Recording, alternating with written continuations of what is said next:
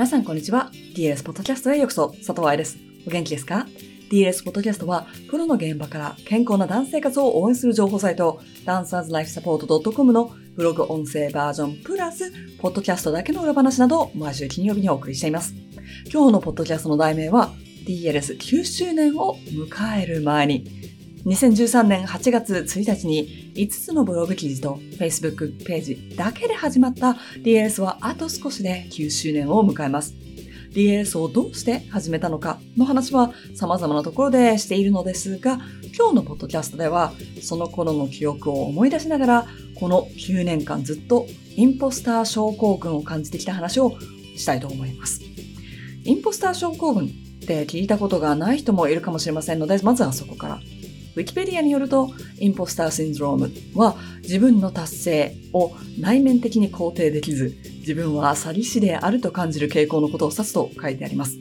この症候群にある人たちは、能力があることを示す外的な証拠があるにもかかわらず、自分は詐欺師であり、成功に値しないという考えを持つそうです。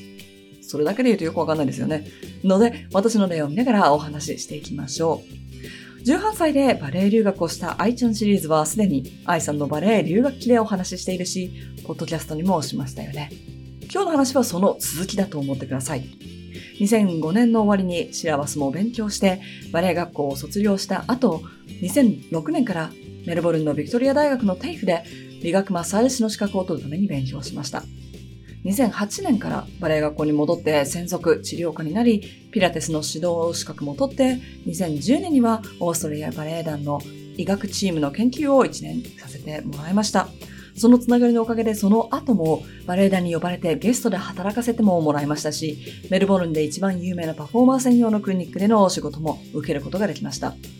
バレエ学校では解剖学授業やエクササイズクラスなど治療科の枠を超えて政府認定校の講師としても2019年の終わりまで働き続けました。そのようなことをしている途中で DLS は生まれたんです。最初はバレエ学校卒業生たちに日本語で学校で勉強していた解剖学やエクササイズの知識、怪我予防の話をするために。それが年に3回、時には4回の来日でダンサーだけでなく治療家、トレーナー、バレエ教師のためのセミナーなども行うようになりました。2017年から毎年本を出版。2019年8月1日には公認インストラクターコースの第1期生、通称公認育成コースも始まりました。この中でね、ずっと本当にコンスタントに、ずっといつか誰かに佐藤愛はいろいろ偉そうに言ってるけど、実は何も分かってないんじゃないかとバレるんじゃないかと、ドキドキしていました。ドキドキしています。現在進行形ですね。自分がバレエ学校で働いていた時は、海外のバレエ学校専属なんて言ってるけど、カンパニーもついてない小さなバレエ学校じゃないと思っていたし、ピラティスの資格を取ったといっても、国際的に有名なピラティス協会に属しているわけでもないし、バレエ団で働いていたのはラッキーだっただけで、その後も仕事が繋がったのは、その時のコネクションが良かっただけ。いつかきっと、誰かに、あいつはタイミングが良かっただけ、ラッキーだっただけ、いいコネクションがあっただけ、海外に住んでるという響きが良かっただけ。と言われて全部できないことがバレてこの仕事ができなくなるんじゃないかとずっと思っていました。今でもまだそう思います。そしてそれを示す最近あった出来事なんですが、去年の終わり頃に今書いている4冊目のシリーズの話を編集の人としていた時に、4冊目もいいけど、ダンサーたちが向き合う怪我についての情報や予防法、リハビリとかを1冊にしたらどうかという案ももらっていたんです。その時の反応は、私じゃ無理。だって日本の治療科でもないし、有名な大学病院のお医者さんでもないし、1冊目に比べてシリーズの本は2冊、3冊目と売り上げがいいわけでもない。しかも、ダンサーのヘルスケアという分厚い本が出たばっかりの時にいただいた意見だったので、誰も私の本なんて必要じゃないだろうし、パンデミックで来日ができない私のことなんて、そのうちみんな忘れちゃうよと思ってました。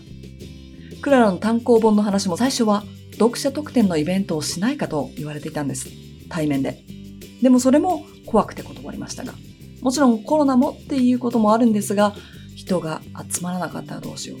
誰も来てくれなくて、大きな会場を借りても意味がなかったり、担当の人をがっかりさせてしまうのが怖いし、ネットでいろいろ言ってるけど、やっぱり誰も見てないじゃんという事実を見るのが怖かったので、嫌ですと言いました。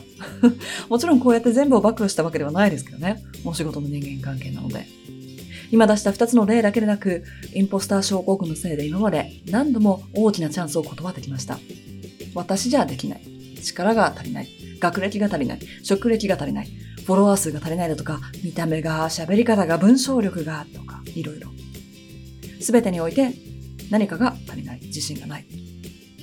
なんでこの話を今日ポッドキャストでしているのか。それは自信満々に見える人でも自分の実力を疑ってるんだよということをシェアしたかったからです。まあ、皆さんにとって私がどう見えるかはわかりませんが、肩書きというのかな？表向きは DLS9 周年です。今年は本が1冊じゃなくて2冊も出ます。インストラクターコース2期生も卒業するし、ポリコンや月1勉強会でレギュラークラスもいっぱいやってます。っていう感じなんだけど、いつも100%自分を信頼して仕事をしているんじゃないということ。そしてそれでもいいということ。違う出版社で2つの案件を断ったことで、2022年本気でこのインポスター症候群と向き合うことができました。昔はスタジオの友達が愛ちゃんは大丈夫だよ、上手だからと言ってくれてたかもしれません。バレエ学校だったら他の先生方が頼りにしてるから愛がいるから大丈夫よと言ってくれたり、バレエ団から今回もよろしくねと電話が来たり、クライアントからは毎日どころではなく毎時間時には30分おきにすごく良くなったありがとうと言われ続けていたから少し凹んでもブーストしてくれる外部要素があったけれども今は DLS1 本でセミナーに参加してくれてる人たちとは画面越しにしかわからない。この部分としっかりと向き合わないと今後、どんどん自分の世界が狭くなってしまう。今後どんどん失敗するのが怖くてチャレンジしなくもなるし、新しいことを取り入れることも怖くなる。結果として何か違うと思いながらも昔ながらの指導をしているバレエの先生たちみたいになってしまうんじゃないかと思ったんです。去年から100万円以上自分の勉強に当てたり、コーチをつけたり、皆さんに常にお伝えしているように、常に勉強を続けること、知識のアップデートには終わりがないこと、まずはそこからスタートすることで、自信がない部分はあるけど、前進はしているという証拠を自分の中で作りたかったんです。もちろん、勉強でインプットするだけでは足りないけれど、仕事上アウトプットの方が多いというのは、去年のリフレクションエピソードでもお話しした通り。また、健康が土台ということは DLS で何度も伝えているけれども、それもレベルアップして自分からやらないとと思って、毎週4回から5回のヨガを始め、プロに任せるとお金がかかるからななんて避けていたエクササイズなどもちゃんとプロに任せることにしました。知ってるとやってるとの違いですよね、これが。特にパンデミックで仕事が減ってしまった人がスモールビジネス、特にフィットネスのエリアで多いので、その人たちのサポートもできるし、自分のためにもなるし、一石二鳥じゃないと思うことができました。今回の来日期間も、 Zoom でプライベートセッションをお願いしている人がいるんだけれども、パンデミック前は、 Zoom でヨガやろうなんて、やってくれる人も多分いなかっただろうし、やろうとも思わなかっただろうし、移動が多く、ホテル暮らしの来日期間でもルーティンをキープできるって素晴らしいことだなと、改めてオンラインの強さを感じます。とは言っても、ここでもインポスター症候群が発生はしてましたよ。最初の方は特に、その週に4、5回エクササイズしてるなんて言っても、見た目はエクササイズしてる人の体型じゃないじゃんとか、頭の中ではずっと思ってました。エクササイズの指導者なのに人に習うなんてとか、これでいいのかなんて考えることもそれに気がついたから、インスタのストーリーでそのようなことをあげるようにも意識してきたし、このポッドキャストでも皆さんにお伝えしようと思ったんです。だって、エクササイズのゴールは体型作りじゃないんですもの。エクササイズのゴールは健康を作ることで、その健康はサイズでは測れないし、体の部分、身体的な部分だけではなくメンタルの方も含まれる。私は私のできる最大限の仕事をするために私のできる最大限のケアをする。そしてそれは自分のためであって、インスタ映えとか、周りからの意見のためにやってるのではない。だって、私が健康でいなければ、この仕事を続けることはできないのだから。これらはもう皆さんに何度もお話ししてることじゃない？でも、私が全て完璧にできて皆さんにお知らせしてる。ではなくて、私も継続して改善すべき考え方だったり、自分にとっても必要な勉強だったりするんですよね。